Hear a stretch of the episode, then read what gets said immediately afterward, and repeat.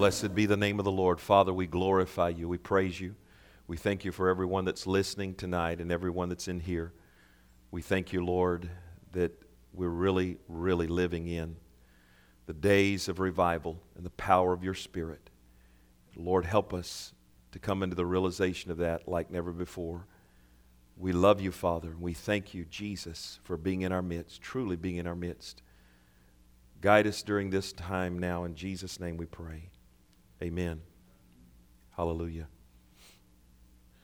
I want to share with you tonight, and uh, again, titled, this is titled The Insurgencies Meant to Stop Revival. I'll explain that word. I'm not trying to give you a big word, but it does mean something to what we're trying to look at scripturally tonight. The insurgencies meant to stop revival. I think it's vitally important that we understand this and understand uh, what the church goes through and what is meant at times to be, I'll say this word because it's synonymous with insurgency, the uprisings of Satan, the, the pushes in the spirit. Uh, the word insurgency, really probably the best way to, to, um, to term explicitly what I'm trying to get across tonight, or what the Holy Spirit's trying to get across tonight, is some, give you some synonymous terms insurgents, insurrection, mutiny, outbreak, rebellion, revolt, revolution, rising, or uprising. Means when something is like different than norm there's an uprising. Uh, in a positive sense towards good versus evil, when uh, the famous D Day took place in the 40s, and uh, you know the Allied forces invaded Normandy and and uh, into France. Uh, that was a resurgence of against the evil but tonight we want to talk about how that evil tries to conquer the church um, in times of doing the church doing their best, those that are on the front line. There's still much of the church that's not on the front line. There's, there's part of this church that's not on the front line. There's people that go here that love the message that are still not on the front line, but there is a, a group of you, and uh, I believe that group is seated here with me tonight, and many of the people that are, are not able to make it tonight are part of that frontline group. And I think it's vitally important that we discuss things in the Spirit that will be part of our future and helping us to stand against the days in which the enemy tried to, uh, will try to, in different ways, uh, take us out. Revival began uh, on the day of Pentecost in Jerusalem. Now, turn with me to Acts chapter 3, just some scripture. You know, I've said before, and I won't recant on this, that really that wasn't revival, that was just the birth of the kingdom. And that is true in the sense of the word that for 2,000 years nobody had ever seen anything like that, and it was the birth. It really was the birth of the fullness of the kingdom of God. Jesus came preaching the kingdom, and he was the walking kingdom. But what happened on the day of Pentecost when everyone was filled with the Spirit, and that's the birth of the church, and then the kingdom comes into full operation. But revival actually, the reviving of mankind was the kingdom of God. It actually was the manifestation of the kingdom of God. God brings back a sense of reviving into humanity. And Peter bears that out in chapter 3 because he identifies it. He says in chapter 3, verse 18, but these things are those things which God before hath showed by the mouth of his prophets that Christ should suffer, he hath so fulfilled. Repent ye therefore and be converted, that your sins may be blotted out when times of, and the word is revival, when times of revival shall come from the presence of the Lord. So he's identifying with what has just present tense taking place and you know the chapter 2 is the, the baptism of the holy spirit and then we see the miracle of you know the, the blind man taking place and you have two great moments where massive crowds are born again. And right in the midst of that, Peter gives this, verse 19 again Repent ye therefore, be converted, that your sins be blotted out when times of refreshing, or the, the Greek actually uses the word revival, shall come from the presence of the Lord. Now, again, I'm using notes tonight specifically. I'll talk as the Lord shares and elaborate at times, but it's important for us to, at times, to just stay on target and get in as much as we possibly can. We are in the infancy of revival. It is not, I'll say this, and I really believe this. I really believe we're in the infancy of revival. I believe it's already started. I believe it is now. Okay? Not because I'm just really wanting it to be and because I've heard prophecies and I've prophesied. I just really believe that as a witness inside of myself. I really do. Um, we're in the infancy of revival, it's not an adult yet. And from Satan's, and I will say this this is kind of a warfare message, and it's kind of a not to put you in fear, but you put all of you that are on the front lines in a position of like, okay, I need to be reminded of this, and this is why I've been here so long, and this is why I haven't quit, and this is why I will not quit in days ahead. So we're reminding you of some things tonight. But from Satan's perspective, uh, this could still be aborted. I mean, it's not so full blown that it could not still be aborted from his perspective. Um, I do believe the blind will see and the lame will walk, and we'll have all those notable miracles. I believe they will, they will come into effect as time goes on and we continue to see what God is doing in the earth, and, and we're a part of that. And, and, and there's no way for us to miss it. If anybody gets it, we'll get it. Because I know scripturally uh, not that we've arrived, but I know scripturally we've been doing the right things.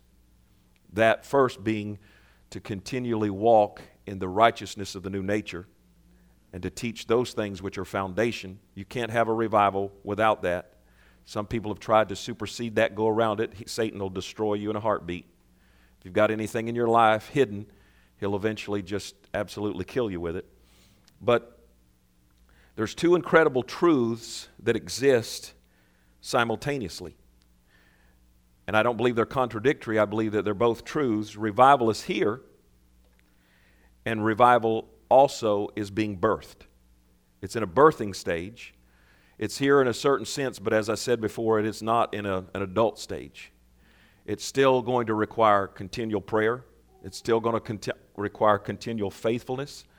Um, I'm, I'm asking you what uh, Homer had a message a few weeks ago, and you know he, he labored in the spirit. It's it's been probably a month or so ago now, um, and it had a, a, lot to do with faithfulness, faithfulness to God, faithfulness to each other, faithfulness to the house of God, and it just came seemed it was so amazing because I came. The Holy Spirit had me come right on the heels of that, and I didn't try to say, okay, Homer did this, so I need to do this, and maybe a one-two punch will really, you know, it'll it'll it'll do something it was just absolutely the Spirit of God. And he said later, he said, Have you, have, Did you hear that before? I said, No. He said, It's amazing some of the things that the Holy Spirit had you say. And so the Holy Spirit is trying to say to the generals, stay on the front lines and to be extremely faithful in prayer, be as much as possible faithful to the house of God. By the way, this is an advertisement, and by the way, it is not meant for condemnation, but it is meant for uh, just a continual shepherding, you know, the voice of the shepherd. We, we still pray here on Sunday nights, okay? And I know that for some of you that's a distance, um, but sow into it as much as you can. And uh, hallelujah. You know what? I, when, we're, when, we're, when, a house, when the house is full on Sunday nights, on, on the most boring service of the week, we're going to have revival.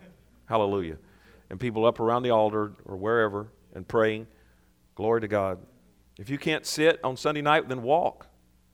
Walk in the back. Walk up and down the pews, or up, not, not up and down the pews, but we don't have any pews. Hallelujah.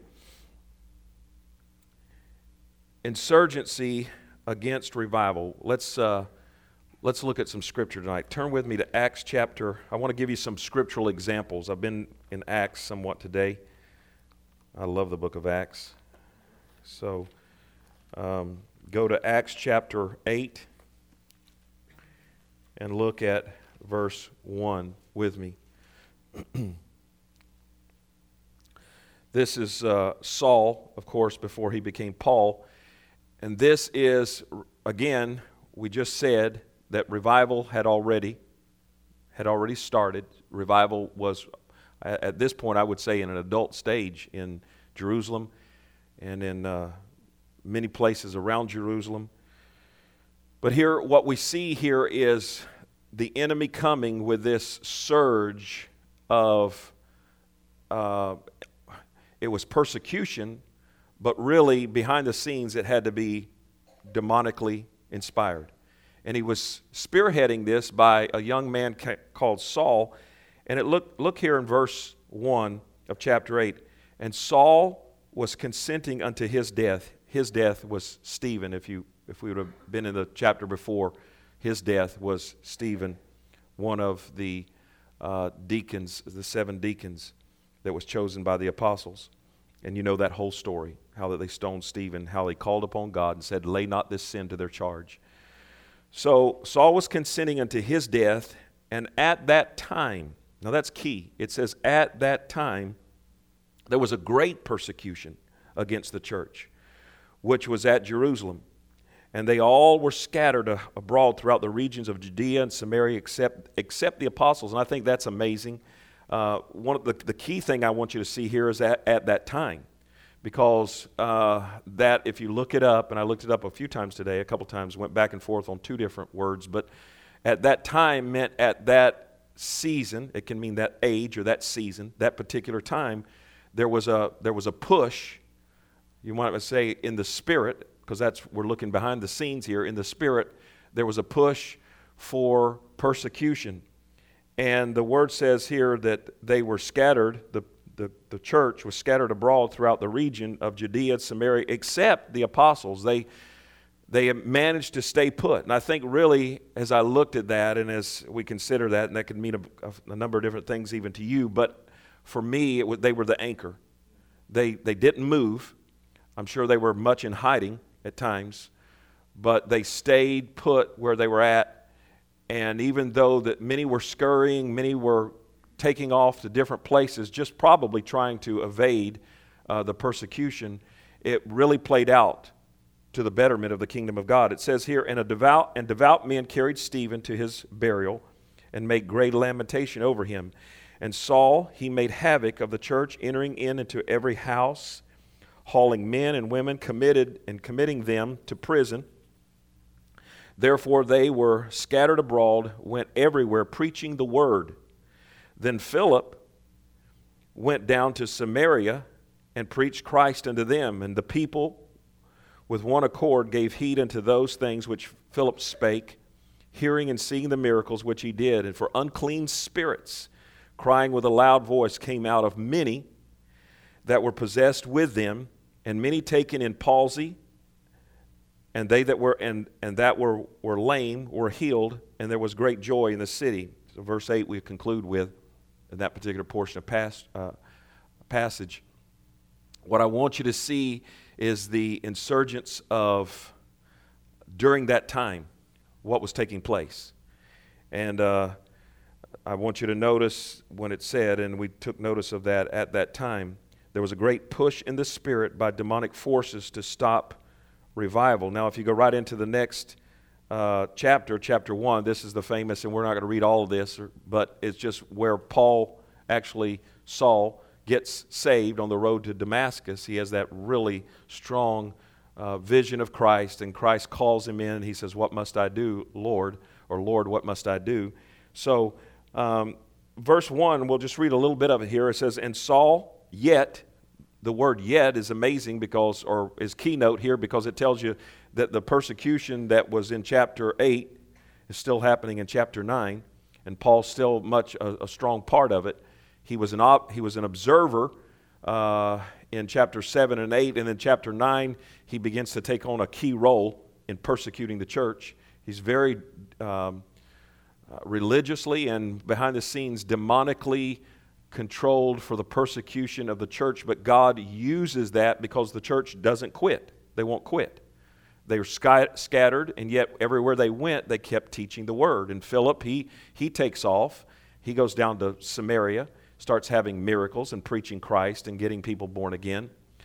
But here in chapter 9, it says, And Saul, yet breathing out threatenings and slaughter against the disciples of the Lord, went unto the high priest and desired him letters to Damascus, to, to the synagogue, that if he found any in this way, whether they were men or women, he might bring them bound unto Jerusalem. So we know the whole story there. We're not going to go into that story. Bright light, vision, knocked off horse, gives life to Christ. Very powerful. Had to be because of probably, it had to be, I say, say, start to say probably, but it had to be because of intercession. Broke the power of the persuasion of religion off a very sincere man, but was sincerely trying to, you know, take Christians and kill, and kill Christians. So, um, with that, I say, look, here's the other thing. With that, don't stop interceding for people that you dislike the most. I, I you know, uh, I said the other day, and I still think that it's true, is that there are people in Washington that are past the point because they're, they're reprobate. But still, there's something in my heart because I'm not sure which ones yet. I just keep praying for them. I just keep praying for them because God knows, and God knows the ones. So I'm, I'm speaking out names that you know, Lord Jesus, you know, hallelujah. It's by faith I speak these things out and I pray, Lord, okay, so hallelujah. Only the, the true agape that's in my spirit, not in my soul, hallelujah. So Paul gets saved, and that settles the persecution for a while. So you see this uptick of persecution. And what was it for?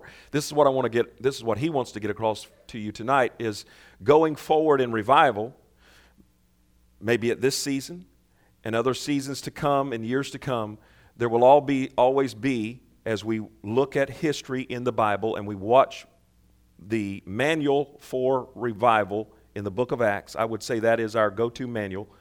Um, so we watch those things and we say there's upticks of insurgents where the Satan will come uh, with a battle plan, with um, a lot of demonic um, force behind it to try to weaken the saints and try to discourage the saints and try to bring the saints under a I, i'm not willing to go any further. I'm going to you know i'm going to quit or just get neutral. You know i'm going to go to heaven. I love god but just get neutral. And that's always his that's always his plan. At the end of chapter 9 it says uh, this is after Paul gets saved, but, but this is after, the, after that season. We saw that season started, but here's after that season. Then had the churches rest throughout all Judea, Galilee, uh, Samaria, and were edified in walking in the fear of the Lord and the comfort of the Holy Ghost were multiplied. And I bet they were comforted. Like, whew, persecution, we can feel it has kind of relaxed here. You know, it's kind of uh, this, this insurgents, this onslaught, this continual. So Paul gets saved, and that relieves them because he was kind of spearheading that. The Jews still hated Christians. Uh, there was more persecution to come as time goes on, but there was relief for a season, and the Christians felt it. They felt the peace, they felt the comfort, and the comfort of the Holy Ghost. Now, then, go with me to, to uh, this is just case in point. It's just more proof of what he's trying to get across to us tonight of how to stand because what comes at times. Go to chapter 12. We see something very similar. This is time goes by, time later. This is not that time, it's not that persecution. But we see this in chapter 12, verse 1. This is kind of a Bible study tonight, and it's good because it teaches us something. Chapter 12, verse 1 says this Now, about that time. Almost the same kind of verbiage, almost the same kinds of things said. Now, about that time, or it meant if that season, that word time, is again, is season. It's two different words, two different Greek words, but they both can identify an age or a season. Now, about that time, Herod the king stretched forth his hands to vex certain of the church. And notice, as I said, that it says about that time. Uh, here we see another insurgence, as I said, of Satan. and he killed James, the brother of John, with the sword. So it tells us here that's the brother of John, not James, uh, you know, the head of the church, um, which would have be considered um, the the brother of Jesus, of course, you know, the stepbrother of Jesus. And he killed James, the brother of John, with the sword. And because he saw it please the Jews, he proceeded further to take Peter also.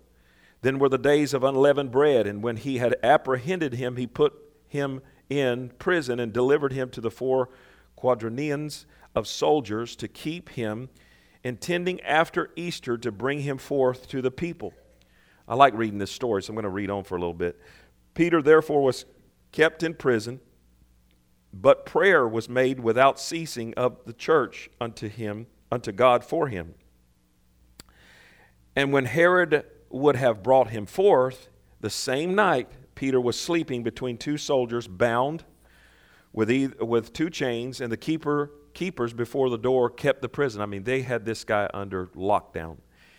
And behold, the angel of the Lord came unto him, and a light shone in the prison, and he smote Peter on the side and raised him up, saying, Arise up quickly.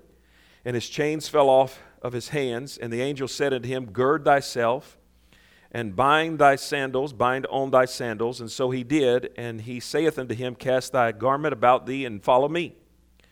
And he went out and he followed him, and wist not that it was true which was done by the angel, but he thought he saw a vision. And when they were past the first and the second ward, they came into the iron gate that leadeth unto the city, which openeth open to them of its own accord. And they went out. That look that would have been spooky, and uh, and passed on through one street, and forthwith, forthwith the angel departed from him. And when Peter was come to himself, he said, Now I know of surety that the Lord has sent his angel and had delivered me out of the hand of Herod from all exception uh, of the people of the Jews. Um, expection of the, peop- of the people of the Jews. Now, I, am I'm, I'm thinking as I'm saying that because I'm, I'm trying to, th- I'm, I'm, I'm, thinking of something as I'm trying to read here. You know, we want, uh, people want um, visitations by angels. And, uh, and that's okay, you, you, know, you're not supposed to seek those things, but we're like, man, Book of Acts was so neat. Angels were around. They were, you, angels were around because people were under major, major. So I don't know if the trade-off, but I do. I will say this: I do believe in these last days because of the persecution that will come on the church. There's going to be angelic activity for that very purpose. And uh, so we get real excited about, whoa, I saw an angel. Well, if you see an angel for the purpose of him helping you get out of jail, it's not so great, you know. It's like, wow, you know, I'd have just rather stayed at home and not seen the angel, you know. That's and when he had considered the thing, he came to the house of Mary, the mother of John, whose surname was Mark where many were gathered together praying. I love this part. And Peter knocked on the door of the gate, and a damsel came to hearken named Rhoda. And when she knew Peter's voice, she opened not the gate for gladness, but ran in and told how Peter stood at the gate, uh, stood before the gate. that just that just tickles me. You know, they're praying for the man. There's a knock at the door. Hello, who is it? It's Peter. And she's so excited. now, I really, I, you know, and I'm, I think this is, I think this is where blonde jokes start right here. It's like she runs and says, "You're not going to believe it." Peter's at the door. Well, did you let him in? No. Was I supposed to? Oh my God. And they said unto her, Thou art mad. But she confirmed, uh, she constantly confirmed that it was even so. And then said they, It is, and then said they, It is his angel. But Peter continued to knock. And when they had opened the door and saw him, they were astonished. But he, beckoning unto them with his hand to hold their peace, he, he might have been just saying, Shh, be quiet, be quiet. I just escaped. Declared unto them how the Lord had brought him out of the prison. And he said, Go show these things unto James and to the brethren. And he departed and went into another place. And as soon as it was day, there was no small stir among the soldiers. What was become of Peter? And when, and when Herod had sought for him and found him not, he examined the keepers and commanded that they should be put to death. And he went down from Judah, Judea, um, to Caesarea, and there abode. Now I want to read this last part here. Uh, verse 20 says, And Herod was highly, because here's, okay, there's that insurgence of persecution.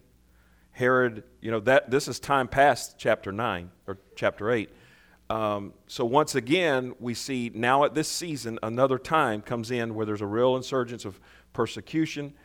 And Herod, like, he kills James and he thinks, okay, I killed James. That made me popular with the Jews. I think I'll kill Peter too. And so he's, he's thinking about just going right down the, the list if he can find them. And of course, we just read how that the Lord rescued Peter and prayers availed much. Something happened. But then it says here, and Herod was highly displeased with them of Tyre and Sidon. But they came with one accord to him, having made Blastus, the king's chamberlain, their friend, desired peace because their country was nourished by the king's country. In other words, it was he he he supplied them. He supplied uh, their welfare. And upon a set day, Herod, arrayed in royal uh, apparel, sat upon his throne and made an oration unto them. And the people gave a shout, saying, "This is the voice of a God, not of man." Well, of course, they're you know, they're they're they're just stroking him, trying to because they they you know they want from him. And immediately the angel of the Lord smote him because he gave not God the glory and was eaten of worms and gave up the ghost. And the word of God grew and multiplied. Okay, so here again, same thing. There was a persecution. Then what relieved it was salvation of Paul. And then there's this major persecution by Herod once again.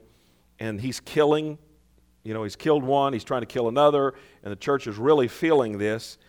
Um, verse 25 it says and barnabas and paul returned from jerusalem and they that and they had fulfilled their ministry took with them okay john who was surnamed mark so that that that's another direction but the direction that we're at right now is this that the word of god grew immediately after um, you know herod is the lord took his life the lord took his i'm reminded of a prophecy that Kenneth Hagin had, and it was talking about the last days, and he specifically said there, there was going to come a time where men in Washington would drop dead.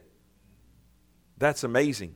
That's amazing. Now, I'm not wishing that on anybody, but I'm telling you that we're in the days of the book of Acts, that you know, the duplication and beyond is going to take place.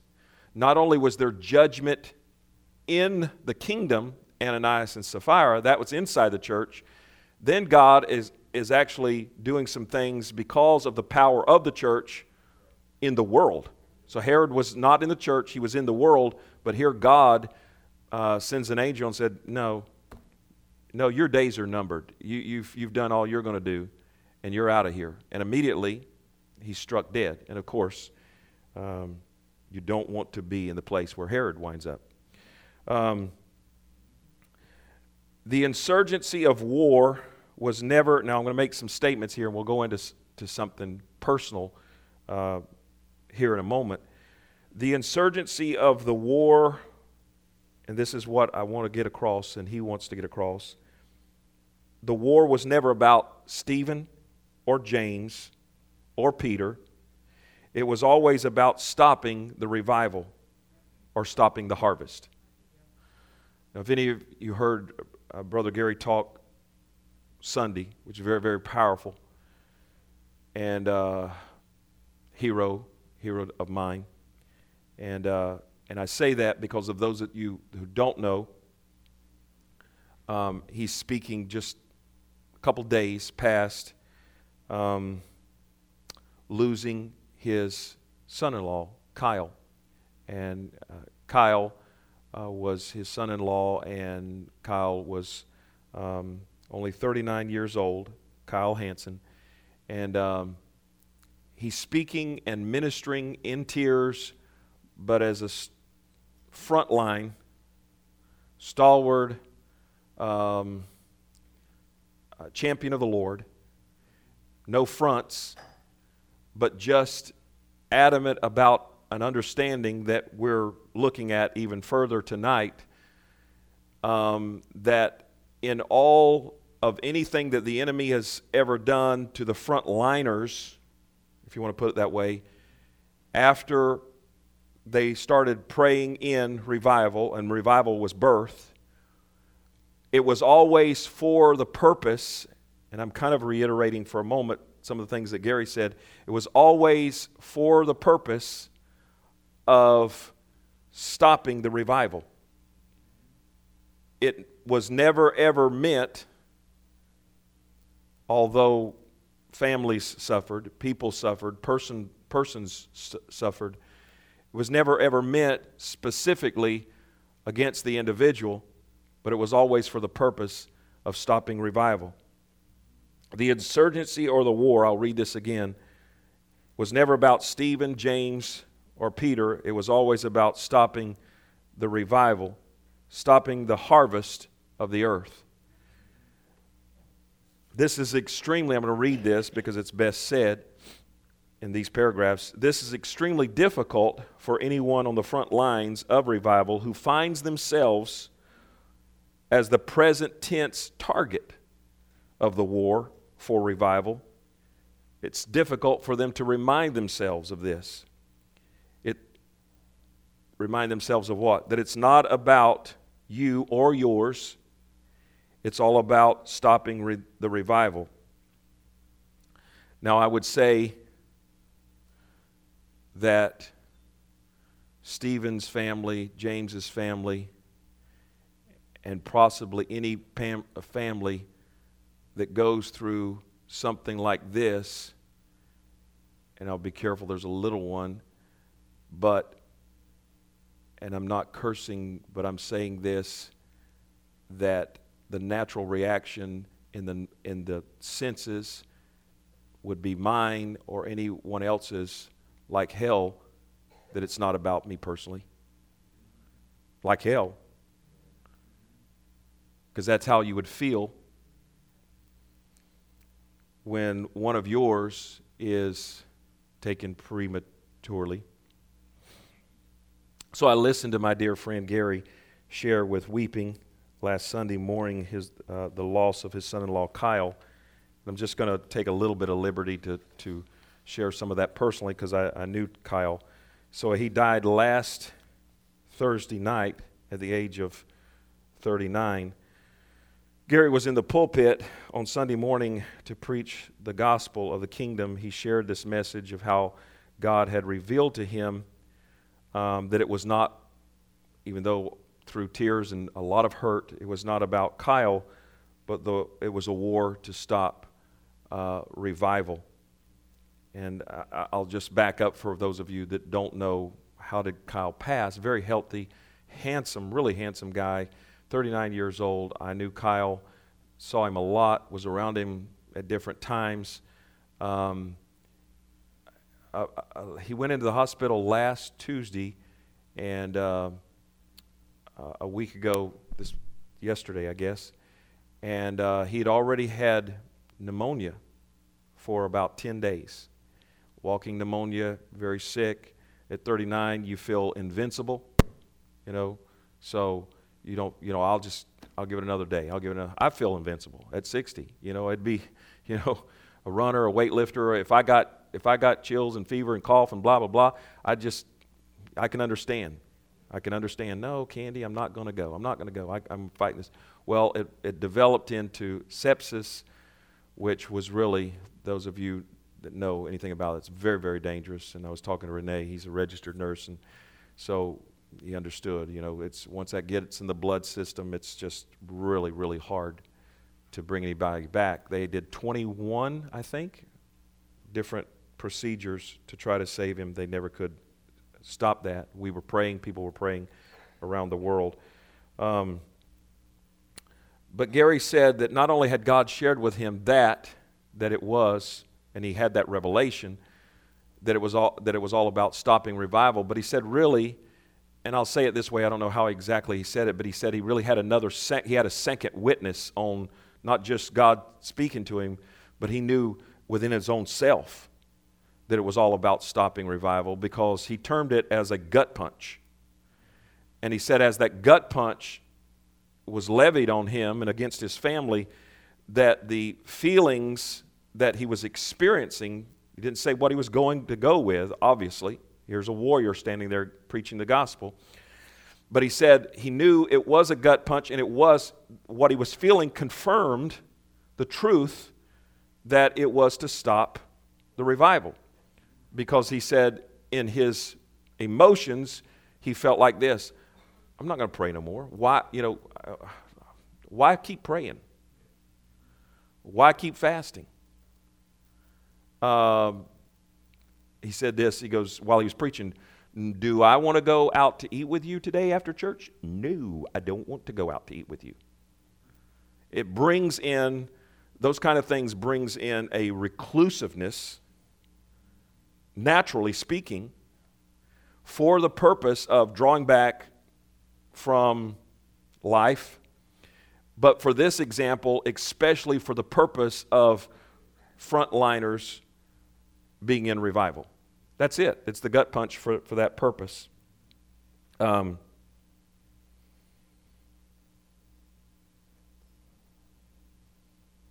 I remember, uh, you know, I, I, guess I talked to Kyle Amazing a, a couple, maybe two or three months ago.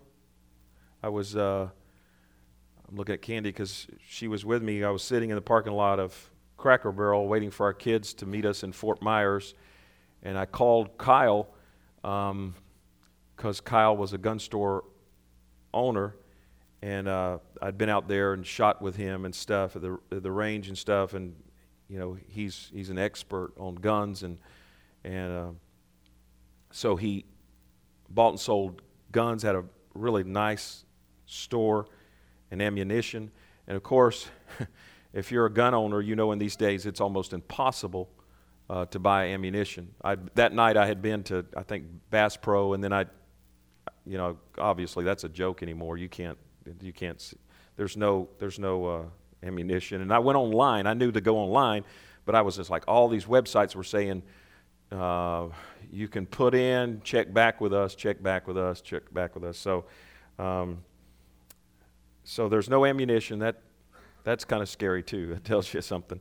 Um, so, but this morning the Lord reminded me of some pictures, and I, actually I thought about them last night, but then I thought I got some pictures of Kyle and I. I got to share these with Gary and videos. When I was out in 2018, uh, Kyle and I and uh, Nathan, we went um, and shared you know, a, a, good portion of the morning, the day, and we went out to an exclusive gun range where you have to really be, you know, Kyle got in there somehow. He, he was part of it. And uh, so it's beautiful out there in the hills, kind of north of uh, Tulsa. And um, we shot. We shot. And so some of you said, well, I, you know, I'm not interested in that. Well, I was. I enjoyed it. AR-15s, pistols of every sort. And then, uh, then he brings out the 50 caliber and that's a man's gun. I mean, you know, I, some people say, well, I don't care. You know, um, guns like deer rifles, okay, I'll just tell you, guns like deer rifles, like 270s, 30 6s, they're babies. They're just teeny, teeny, tiny. You know, you got a you got a slug or something like this. It's like you can, like, my God, you want me to shoot this? And so uh, we were shooting that, and uh, it's like he, was he was coaching me on that, and I was, you know, he got me in this prone position, and we are just have, having a good time. And I was sending that, um, some of those pictures and some of those videos, and he was he was down on the, you know, okay, do this, do this, and I was shooting that thing, and the you got to see it. It was really impressive. You know, I mean, you know, when something knocks your shoulder completely off, you know, you feel like, I'm a man. Hallelujah. it's uh, those 50 calibers or something else. So, um, but Gary said, I, I can't believe, you know, that, that he's, I still can't believe he's gone. But he sent me this. I'm going to read this because it has an important part of not just the personal part of their life, but the personal part of our lives as we share life together as part of the church.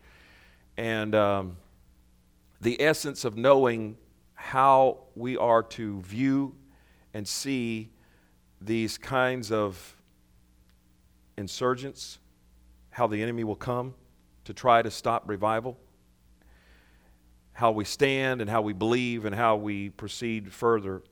Uh, Gary said somebody sent, uh, somebody wrote this. He didn't write it himself, but I thought it was really good, and he thought it was good. It was an obituary for Kyle, and uh, so I'll just read it. I'll just read it. It's really, really good. It says Kyle Matthew Hanson was born in Olympia, Washington on May the 27th, 1981. He left us too soon on February the 4th, 2021, at the age of 39. He dedicated his life to the Lord at the age of 16. At 18, he felt the Lord to lead, uh, led him to move to Tulsa to attend Rhema Bible College. He packed up his uh, grandpa's truck and drove 2,200 miles. The last thing his mother tearfully said to him before he drove away is, quote, don't fall in love with a Tulsa girl. A year and a half later, on Christmas Day, Kyle announced that he had met a preacher's daughter. And of course, that's, that was Erin, Gary's daughter, Gary and Sue's. And six months later, they were married. Kyle is survived by his wife Erin, son Cole, daughter Lily, and by many family and friends in Oklahoma, Washington State, and around the world. He enjoyed hunting with Cole, Lily, and his brother Tommy, taking long rides on his Harley, um, the Seattle Seahawks, riding side by sides at Little Sahara, uh, especially at night, uh, Buffalo Wild Wings, Red Dirt Music, Prime Rib, his mother's famous uh, peanut butter balls, which he always had to fight his children for when they came in the mail, uh, and his truck. I love my truck too. Kyle enjoyed life, both, uh, but most of all, he enjoyed spending time with his friends and family. Those who knew Kyle knew his love for God and guns. He discovered his passion uh, for guns by attending weekly gun shows, and from there, he built a successful business. A few years after his first gun show, Advanced Combat was born. That's his shop name. Through his business, he met customers that became lifelong friends that would consider that he would consider family. Kyle had a rare character trait. He was best friends to everyone. He was the common bond. And these are this is all true. I mean, this is this is this is true because I knew Kyle. He was the common bond between a lot of great friendships between people who probably would have never met if it wasn't for Kyle. He took great joy in seeing other people succeed, making people laugh and lying uh, and, and living life to the fullest. He made every challenge an opportunity and lived a good life. We sure we are sure going to miss his smile. And like I said, I spoke to him just a just a few months ago. Um, what I want to say here is this. Um, I know that the, the, the persecution, the direct persecution uh, examples that I gave us prior to is, is different. It's a different category than the promises that are made concerning our personal health. But I, I want to say this in context to this. But if the effects are the same, what's the difference? Do you understand? Persecution then was a viable and it just it was meant to gut punch. Um, we do have promises. We understand that, and we are to fight like crazy in every insurgence.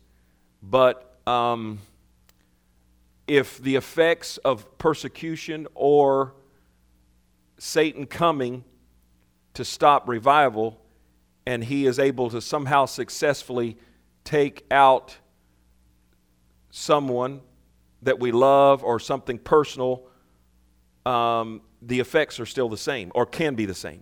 Do you understand what I'm saying? There's still no difference. Um, and I will say this I haven't heard anyone so immature, and I'll use that word, to try and give reasons why this happened. The reason why it's is is that it's war, and war's hell. Um, it's amazing. Gary used some, and he says, I don't teach from it, and I don't teach from it. I know a little bit about it, but he was, he was sharing some of his heart from Job. And uh, I just happened to be in Job. That's part of my reading. When he got to that, I was like, wow, I'm in Job. So I knew a lot of what he was. So Job had comforters, and none of them, none of them were right. Sometimes people, when something like this happens, they're afraid, and because of their insecurity, they try to figure out something. Like, well, maybe it was this, maybe it was that. The best thing to do is really maturity is to hush and know primarily it's just absolute war. It's war. Never try, never try to be Job's comforters I'll just say something about Job. 99% of the people that ever would ever try to tell me anything about Job probably don't know what they're talking about. But Job, all the, all the men speaking to Job and Job himself were saying a lot of stupid stuff about God. Job's, all of what Job's saying is not a confirmation of truth, it's a venting some, by somebody going through an, a horrendous trial there's just certain parts of that which you have to break down that you can even define as this is a truth about God. I do know that. I've studied Job enough to know that. If, if you think Job or any of the, the four people that talked to him uh, were speaking for God, um, then I really don't need to talk to you. okay. Can we believe that we can stop these things in the future? Absolutely. And Gary said the same thing. I don't think you can stop persecution, but you can pray people out of jail and those kinds of things. But can we believe that we can stop these kinds? Uh, absolutely. But I will say this but when they do happen, we are to acknowledge it is a casualty of war and that we're fighting, that we're fighting, um, and we cannot stop. That's what it's all about getting you to stop. Getting you to stop. Um, we cannot be distracted in the inadequacies. So some people get distracted by that, in the inadequacies of what we've not been able to stop, because if you get distracted by that, that's part of the war too. That's part of it too. Getting our eyes on our failures, um, it must it, it must turn what these things must do is turn into a solemn resolve to fight harder than ever before. Some people get real scared because they don't go into intimacy. See, intimacy will relieve fear. And then they start trying to figure out all kind of things. And they, well, pastor, I got it. No, you don't. I, I don't even need to talk to you. you don't have an idea. Okay. I will say this. Let me read this. The same night the same night in which the Lord spoke back in October the promise of revival and saying, It's too late. You remember that? That's an encouraging word. It's too late. It's far too late to stop revival. He also said on that same night there was a secondary prophecy, okay? And uh, the secondary prophecy was the war of revival, okay? I'm just going to read a couple paragraphs. I'm not going to read the whole thing but I just want to read just a little bit, okay? Because there is a war of or a war for revival, okay? For these things I say unto my church, for those who press in and those who understand their enduring process, and who understand those things that are coming upon the face of the earth. For even as I promised my revival, also understand this that there is a great war set in front of the church in the days ahead, says the Spirit of grace. This war will be fought with great victory in the face of miracles and things that have not been seen since the first church. Glory to God. I like that, says the Spirit of the Lord. No man will lead this, but it will be led by a marching army. But also, I warn you in the Spirit that as this war is fought and will be won on many fronts, as I have said this night, that it has been released, it has been declared, and it has been granted for this time and this season that revival is among you. Also, understand that your enemy, though limited in knowledge, understands that something is coming. Why do you think he comes at times? Is like he, he just tries to do anything he possibly can. And the revival that will be will produce the harvest, second paragraph, and the one I will conclude on this one, though quite a little bit long here. The revival that will produce the harvest will also change the nation, says the Spirit of, of grace.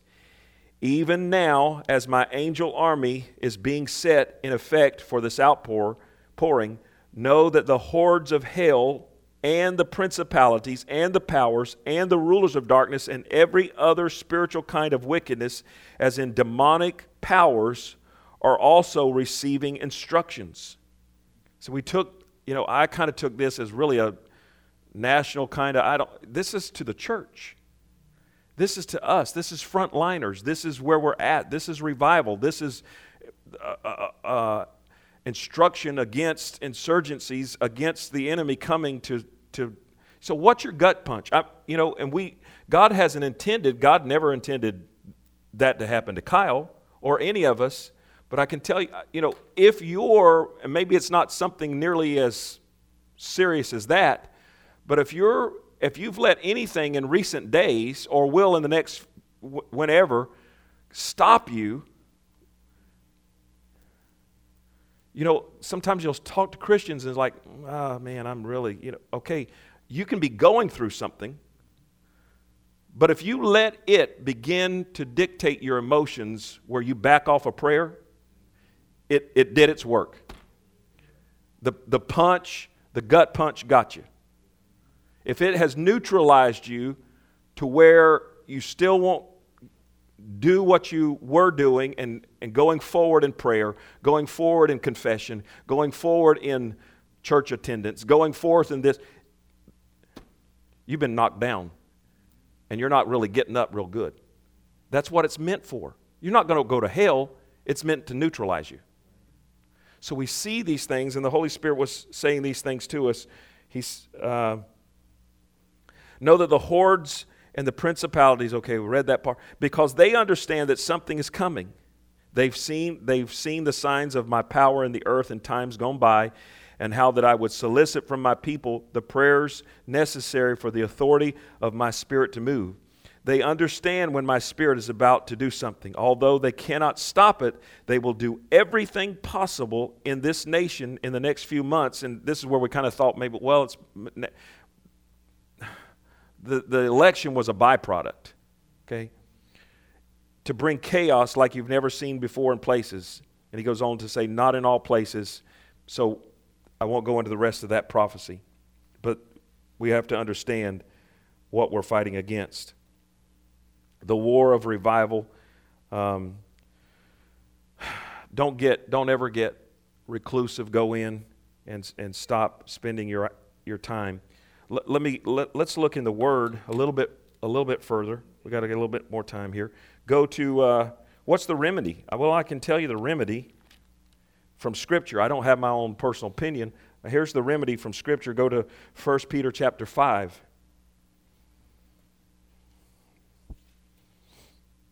And, and here's the amazing part. For all these things, he gives us the remedy before he tells us you know, the problem or the insurgency or the, the attack that is an uptick against the church at times or against your personal life. Let's look at verse 5. It says this Likewise, because he's introducing this, likewise, ye younger, submit yourselves unto the elder. Yes, and all, or yea, and all of you be subject one to another, and be clothed with what? Be clothed with humility, for God resisteth the proud. This is inside the church, and giveth grace to the humble. So he's, he's really introducing a, something talking about you going through, or the church going through, or the enemy for, for reasons of tonight trying to stop revival. He's telling us that the first thing to really be able to get through something, or eventually even to be able to stop something, see, because as days go on,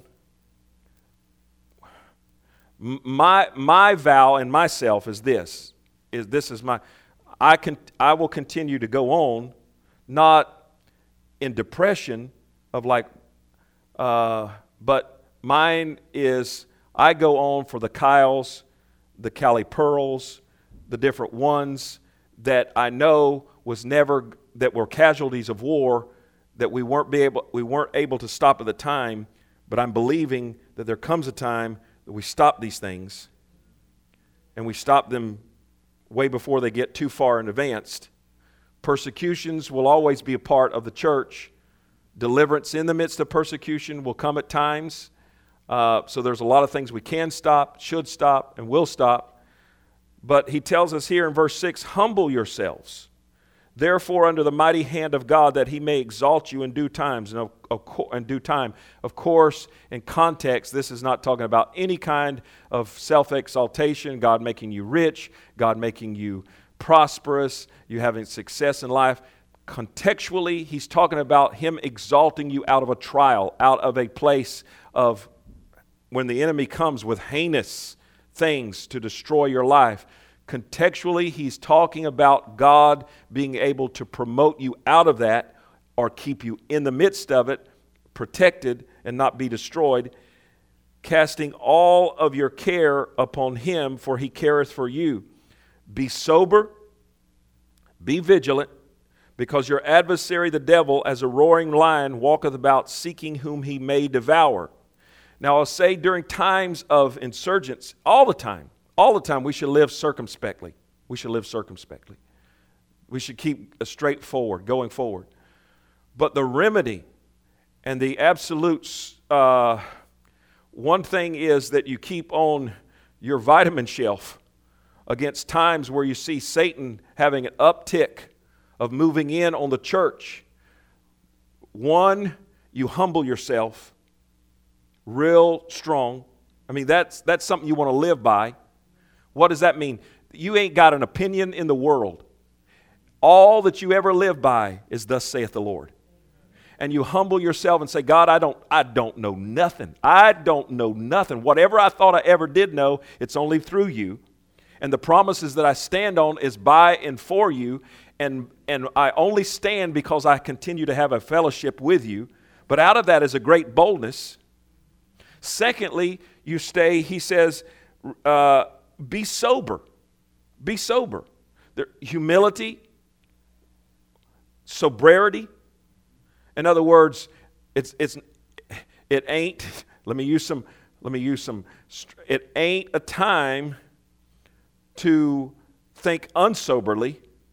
In other words, it's not a, when, when you see those things coming against the church, especially if you're on the front line, you, you bring your mind under subjection to the Word of God any argument that comes against you, any fear that comes against you, any argument against your brother or your sister. Dave used to say when the enemy comes in in times like this, he said, the, the number one thing is forgive everybody, forgive the cat. Don't have a word against anybody. Because if, if the enemy can judge you in any way, in other words, if he's got any kind of inroad, it usually comes in through that loophole of you carrying some kind of grievance. So you get that, you get that, you get even if even if you don't think you take communion, even if it's against you, you, you can't listen on upticks of, of evil, on insurgents of evil, you can't even afford to not or, or to hate people in Washington. We think sometimes offenses is just people I know in the church. You despise somebody that's in government. There's only one well. You, you really, uh, that well's either pure or it's not. It's either got some taint in it. If it's got some salt water in it, it's because you, you can't love me or love somebody else or love your granddaughter or love your, or love your, you can't just cry and weep and woo, go into God and go into intercession and, and, and, and, and pray over somebody and then turn right around and just be downright ugly mean, the well gets tainted.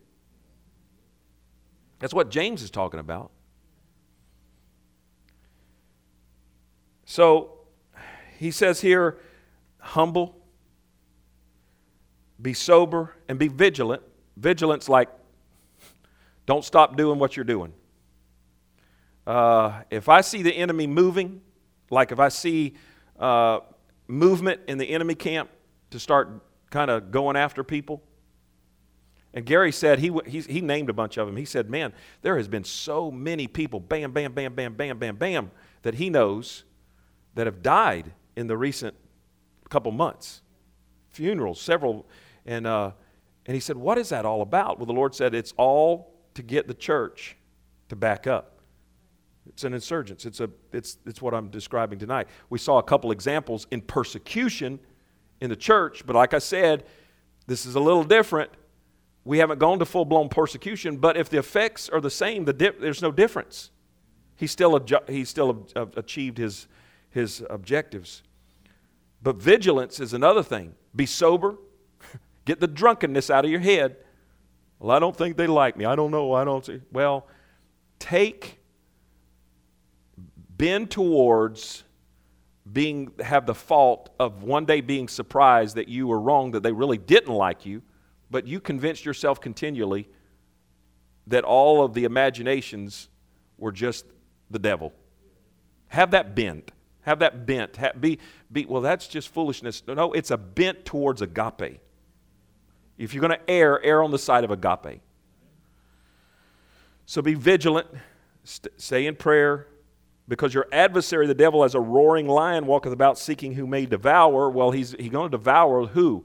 The one who is not filled with humility, vigilant, sober, and doesn't know how to cast their care upon the Lord whom resist steadfast in faith, in the faith, knowing that the same afflictions are accomplished in your brethren that are in the world.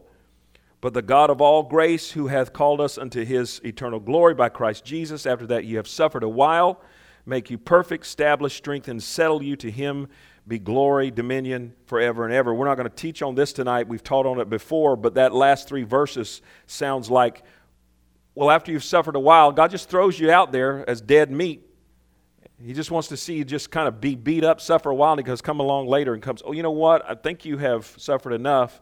I'm going to rescue. That's not the God I serve. It's all contextually with you doing the humbling, the vigilance, the soberness. In other words, he wants to exalt you out of what has come to stop you as an immediate, as, as, as quickly as he possibly can. It's through your authority that he's going to be able to do this. So, your ability to get in line and stay in line causes this thing to come into effect. The endurance, however long this thing lasts, sometimes has a mostly to do with how long it takes us to bring our flesh under subjection to the real humility that it takes to be exalted. And this exaltation, again, is exalted out of the trial. God bring you into place of peace, and peace will come even before the actual mechanics of the natural come into effect. Peace will come before the actual healing. You'll get a peace and you'll go, it's done. It's done. I had a something that was in my body when I was a young man, and uh, I don't know if it was my, because of my work or what. Man, I'd, I'd get up in the middle of the night, go to the bathroom. I, I just it was it was terrible, and I went through it for months. And I kept standing on the Lord, in the Lord. And one night I got up, go to the restroom, and a peace come over me. It, was, I, it felt like an angel was in the room. It just, I was standing there, and uh, I just, a peace come over me. And God, because I'd been fighting it, speaking the word, and He said, It's done. It's done. And the peace came first, And then all of, and then uh, then I discovered weeks, months later, my God, that thing left my body. I didn't even remember when. I didn't know when did it happen. I don't know when it happened. He told me it was going to happen. I, I forgot about it. The peace just drowned it out. I like it. I like getting healed. I like not being able to get healed because I'm so healthy. okay, that's the best part. Now, listen this. Uh, revival has begun. It has begun. Um, check with the Lord if you don't believe me. I believe He'll convince you. Um, if you're still, I will say this if you're still in the group that's still sulking in discouragement concerning the recent election, the solution train has gone. It left the station. The solution train is revival. It never was about the election. I had a preference, a big preference. I hope it happen. I hope that preference happens again. It was too the wickedness and the deep state was was and is still too big for an election to fix. Way too big. But God's working some things. And, the, and if you're still sucking your thumb and moaning and crying and belly aching about, oh God, oh God, I don't understand this. Well, I don't understand all of it either, but if you're belly aching around that station, that train's gone. The solution train's gone. It's called revival. Maybe somebody can put you on a plane, go catch it, and drop you off at the next station. But that, that train's gone. God's doing something else. See, you, you can't go back to that. You can't suck your thumb and stay in that place. Revivalists realize when God's doing something different than what they thought. And they went, wait a minute. The problem was bigger than I thought. And so now the solution's got to be bigger than what I thought. Glory be to God. Hallelujah. Now, let me give you a testimony and you'll enjoy this because I really want to, I don't want to leave you with feeling any kind of apprehension. I want you to know that God, revival is, is at work. Hallelujah. Uh, if you get a chance, I would say watch Flashpoints, Flashpoint on the Victory Channel from last night, Tuesday night. Unbelievably great. It was wonderful. And go into the extended part of it. And I really got an appreciation even more. I never was against any of those guys that were called prophets, but they were on there and they were so humble and they were very, very, very balanced in what they said. And Mario Murillo was on there and uh, different ones. And uh, uh, Rabbi Jonathan Cahn was on there. That was so good. It was so good. It's so encouraging. But um, Mario Murillo is the evangelist, and he is seeing incredible salvations take place in, he says revival. He said, please, uh, understand this revival has take is, is on.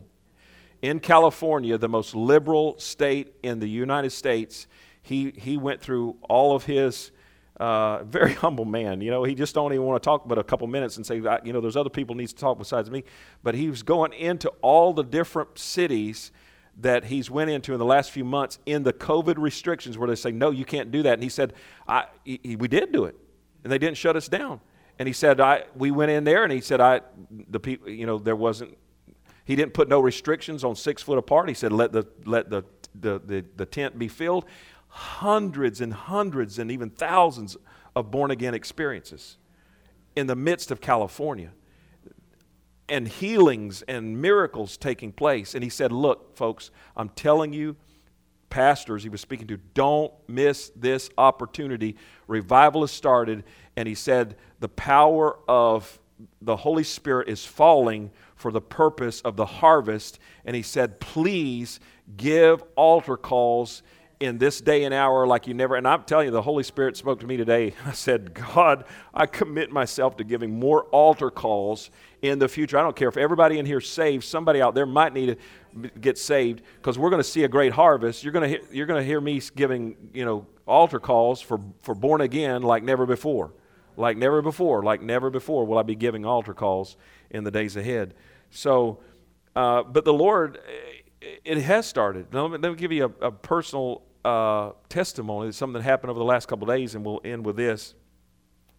We may go into a prophecy, but I think it'll be later because I don't want to rush through that. But uh, some of you are praying for me and with me but my son in law, Mike Siegel, of course, is Jewish. Mike is born again, spirit filled, and has been for years, and he loves Jesus. He really does. And uh, his dad, we got a call, Candy.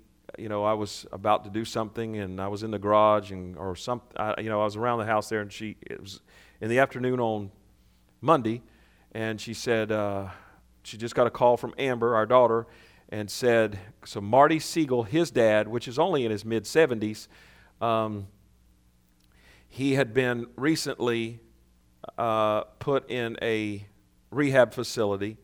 Um, there was some cognizant issues and there was some rehabilitation things that needed to be done. But I really, you know, that's neither here or there. That's personal. But I, I don't know that he ever really needed to go in there. But if you go into those places, especially certain places that they don't take care of you, you will go down rapidly, rapidly. So he had had a fall and the fall caused a hematoma on is that it, on the brain, and I think it was on a I can't remember right left, but it was bleeding still, uh, unless a miracle. But at this point, we're really not fighting for his physical. We won a spiritual, incredible spiritual battle. Um, he had pre. Uh, his X-rays showed he had like pre-pneumonia. His lungs were starting to fill up or look like you know they were. Um, sepsis, which is you know the beginning stages of sepsis. They gave him 48 hours. So Mike knows, and I've talked to this man before. He's been at our house many, many times. Marty, you know, he's likable. He's uh, Jewish, uh, very intellectual, and he would just, you know, one time before, years ago, he went into, you know, he was recovering from a hospital stay, He went in rehab. I went in there and I was like, I got to give him my shot. And I got to give him my best shot. And I just really was real, you know, just me and him. And I just really shared Christ. And Marty, you got to you see Christ. There's no other way. And, uh, but in his intellectual capacity, he would always just, you know, real, real stubborn. I'll just say this, real stubborn and uh, he skirted the whole thing and nah, just not ready, not ready. And so, I, uh, but I knew I'd given my best. So, and he's actually been here in our services several times. He's heard me he- preach the gospel. I don't think he really. I think he was either atheist or, at best, agnostic. Uh, more, more atheistic.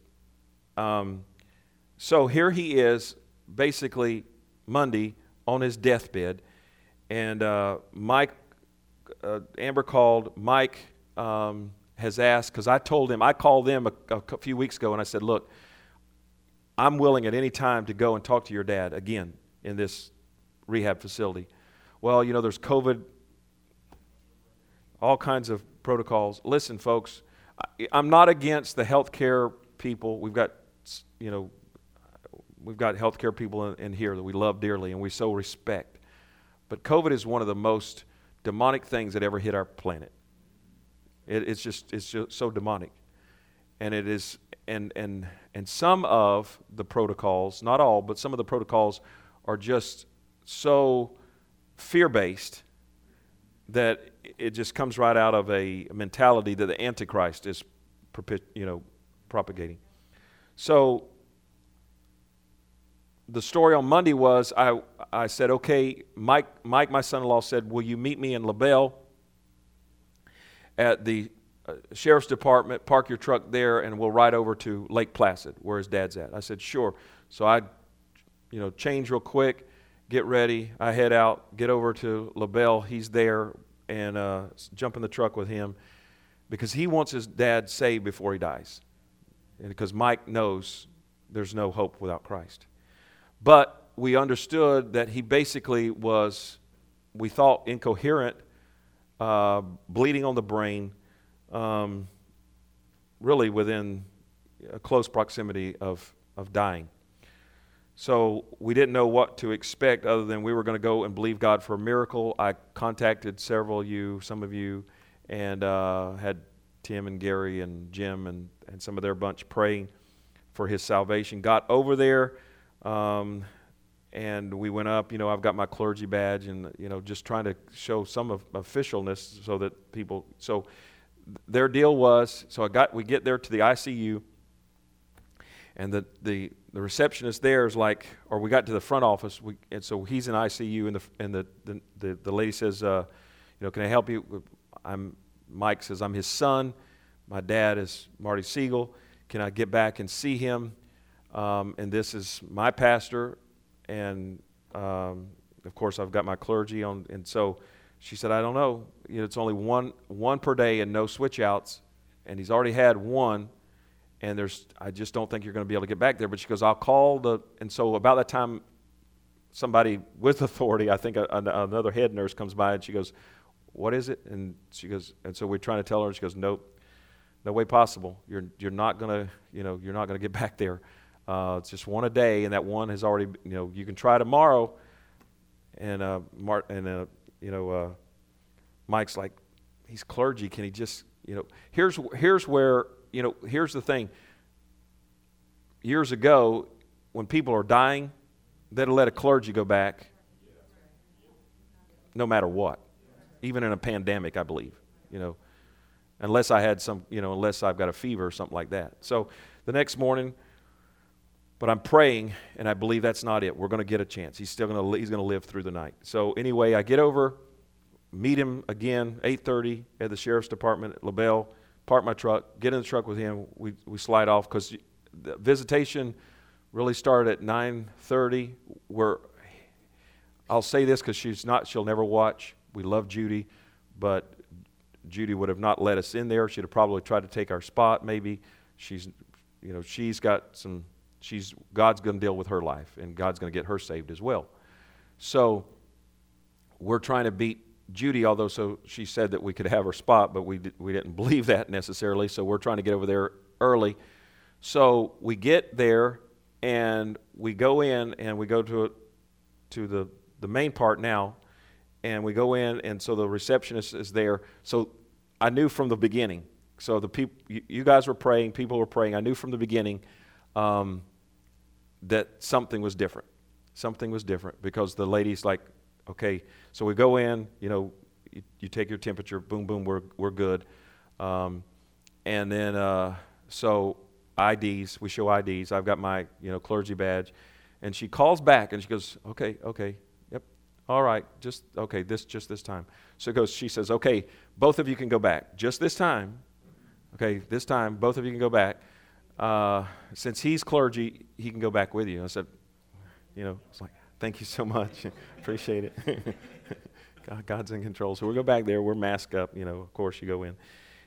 And uh, so we go in and uh, immediately, you know, we're back in the ICU. Doctors are working. We're, you know, trying to respect them, and they're on their computers and doing whatever. And uh, so we're trying to locate Marty. Well, uh, we see him over there, and the nurse said, you know, yeah, he's there. So we, we head over there, and immediately we're greeted by his nurse and her assistant. And uh, so she starts, she's real nice, Asian lady, and she starts talking to uh, Mike. He identifies himself as his son. And um, so I can see Marty in there, and he's, he's out of it. You know, his eyes are closed or whatever. So she's talking to him, and we step in with the, the, four of us the nurse, the assistant, and Mike and I into his room. And uh, so we're, she's filling Mike in on all of the, you know, and he's telling her what he knows about him because she's trying to figure out whatever. And uh, she's, he's given her some of the history of where he was at at another facility that, you know, what happened to him there. And he's asking her about the bleeding on the brain and this, that, and the other. So that's about five, ten minutes. And they step out, I guess, to give us privacy. And uh, so Mike starts talking to his dad. Well, trying to talk to him and try to wake him up. Cause, and he wakes up. And he wakes up alert. Because I know if we're going to get him saved or born again, he's got to come to some kind of level of cognizancy to recognize what's going on. So he wakes up and he's looking at us and he starts moving around his head and he's actually trying to speak a little bit. I was like, praise God. You know, that, and so Mike just talks to him for, for just a minute. And so then he lets me start in a, you know, I'm not, I'm not a bull in a china closet, but at the same time, I know I've only got a window of opportunity here and we got to get Marty born again. So I said, Marty, it's Bronk. You know, I pulled my mask down a little bit. I didn't want the nurses to, so you see. So I go, it's Bronk. so Marty, uh, You know, I've talked to you about this before, but Marty, you need Jesus. Marty, you need Jesus. And I talked to him for a few minutes. I said, Can I pray for you? And I said, Marty, look, you don't have to say, but you do all you have to do is if I pray and I'm going to pray, and whatever I pray, if you say yes to it, if you in your heart say yes to it, Jesus will, you'll be born again. And I said, I'm going to pray. And so I talked to him for a minute. I t- told him what he needed to do and th- that I was going to pray. And then I said, Okay, I'm going to pray for you. Can I pray for you, Marty? So he's looking at me. And I, I did pray. So I prayed the sinner's prayer. Okay. But there's nothing that in me thinks, okay, that we really, you know, hit pay dirt or something really happened. So the nurse comes back in and she talks, she's got more information, she's got to do some more, and they swab his mouth and they try to, you know, give him some moisture on his lips. And so he goes back in. He's now he's like out of it again. So we're waiting for them to do their stuff. And then they leave. And so I tell Mike, I said, Mike, talk to your dad. Share your heart. Tell him what you want. Tell him what you're looking for for him to do and to believe Christ. So Mike, you know, I'm sitting there and uh, he sits down and he's got these notes that he's put on his phone and so he starts talking to his dad and sharing his heart. Oh, he's, he's just mike's a he's a big baby. He, he, he'll cry in a heartbeat. He's just crying like crazy and he's talking about dad i just want to let you know how much i love you and how i want to thank you for raising me and being a dad to me and you know teaching me right and wrong and raising me up. And, and then he goes into different things because amber the girls uh, of course, Silas too young, but the girls had all sent him a message, and there was like, you know, Amber's was like, "Dad, we love you. We'll see you in heaven, or you know, whatever." But it was was kind of a goodbye message. So, but he wakes up, and he's looking again. He's he's real, and and so he's just looking right at Mike, and he's kind of even kind of moving his lips, and he's trying to, and then he's moving his hands, and he's looking, and so he's telling Dad now Mike's standing up he said, Dad, I want you to be born again. You have to receive Christ. I want you to be in heaven with me. I want you, you and I to share eternity together. And uh, so he's looking at him. He's really considering this. You know, he, you can tell he's really thinking about this. Well, he's, Dad, I, I want you to receive Christ. I want you to receive Christ. Well, uh, then, then, then it kind of switches back to me, and I get another opportunity. Now I'm really going to, so I go into. I, Marty, listen. And he's looking right at me. Marty, you, you have to receive Christ. I said, Marty, I don't think you've ever really believed in God. I don't, I don't think you've really even believed in God, but you have to receive Christ to go to heaven. You have to receive Him. There's no way to get to heaven except through Christ. Jesus said, "I'm the way and I'm the truth and I'm the way to the I'm the way to God. I'm the way to." So Marty, please, just say yes. Somebody said, "Well, uh, don't they have to confess?" Listen, the Bible says in Romans 10:10 that with the heart man believeth unto righteousness, and then with the mouth confession is made unto that salvation.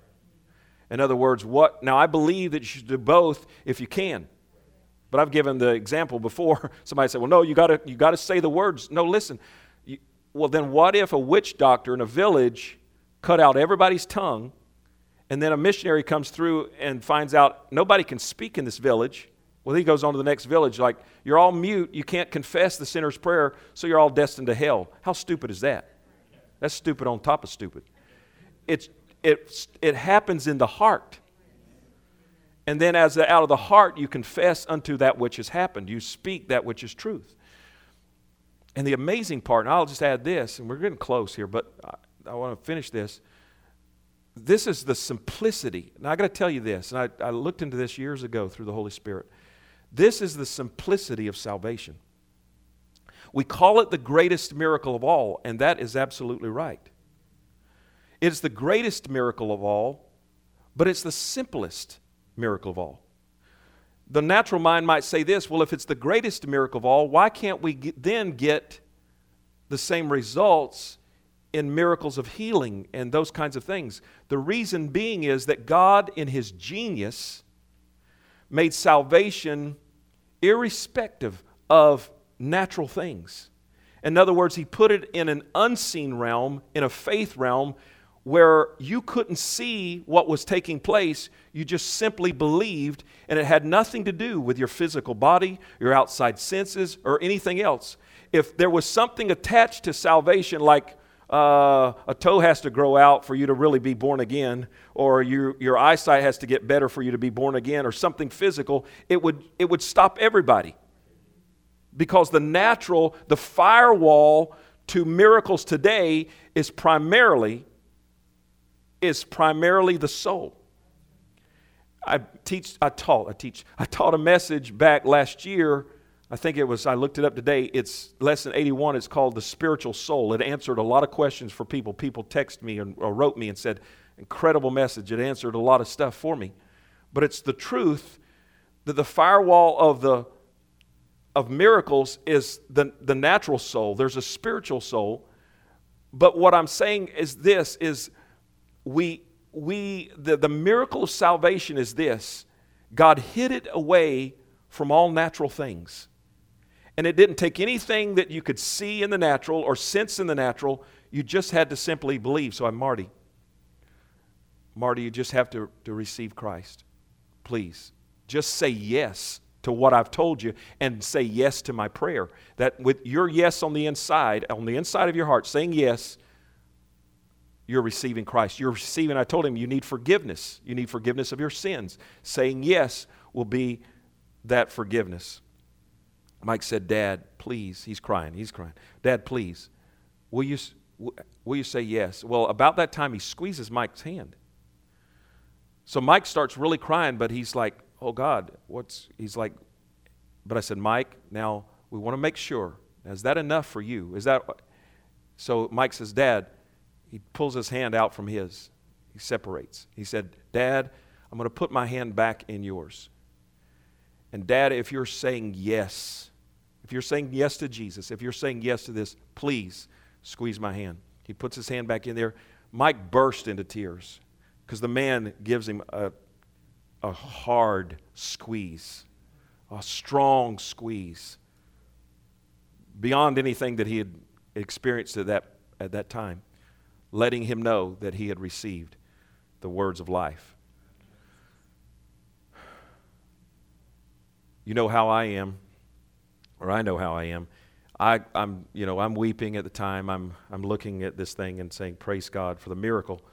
But I always, then always need for Him to come and talk to me because I have that kind of relationship.